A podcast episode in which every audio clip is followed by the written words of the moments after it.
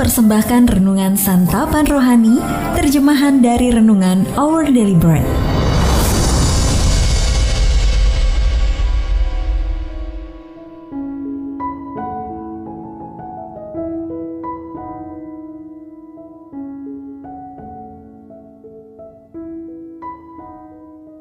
Sahabat ODB, pembacaan Alkitab hari ini terambil dari kejadian pasal yang ke-21 ayat yang ke-9 sampai dengan ayat yang ke-19.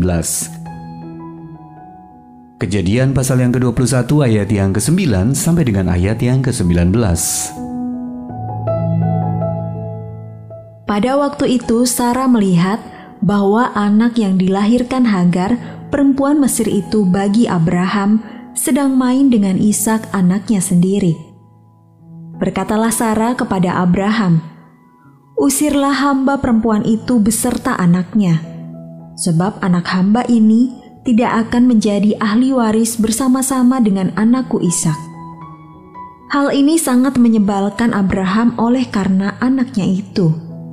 Tetapi Allah berfirman kepada Abraham, "Janganlah sebal hatimu karena hal anak dan budakmu itu."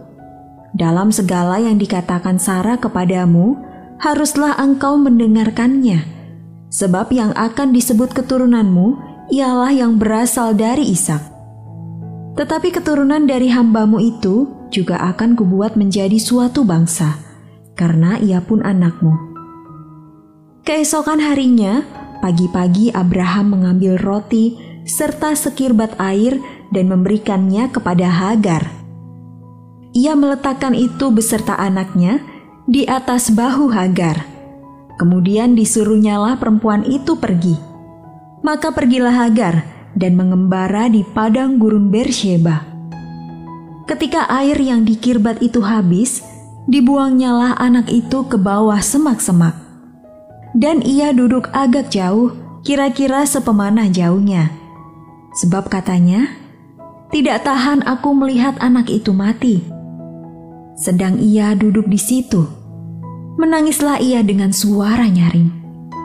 Allah mendengar suara anak itu, lalu malaikat Allah berseru dari langit kepada Hagar. Katanya kepadanya, "Apakah yang engkau susahkan, Hagar? Janganlah takut, sebab Allah telah mendengar suara anak itu dari tempat ia terbaring. Bangunlah, angkatlah anak itu." Dan bimbinglah dia, sebab aku akan membuat dia menjadi bangsa yang besar. Lalu Allah membuka mata Hagar sehingga ia melihat sebuah sumur.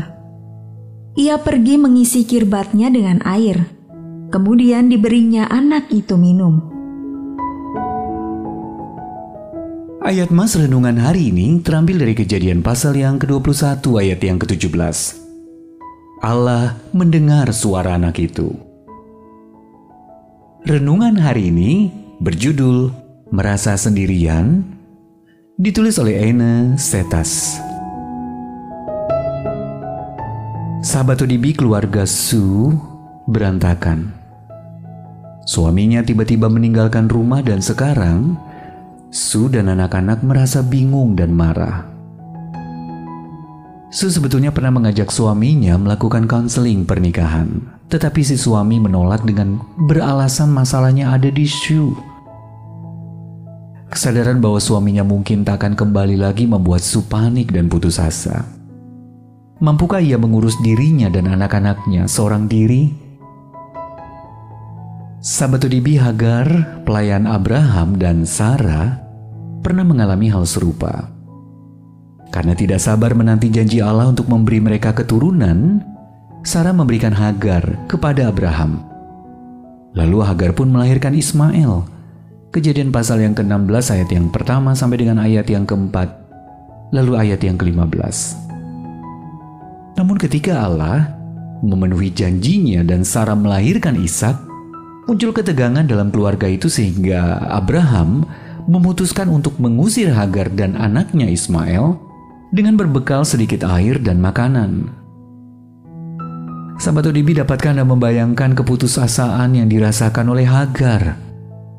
Tidak lama kemudian bekal mereka habis di padang gurun.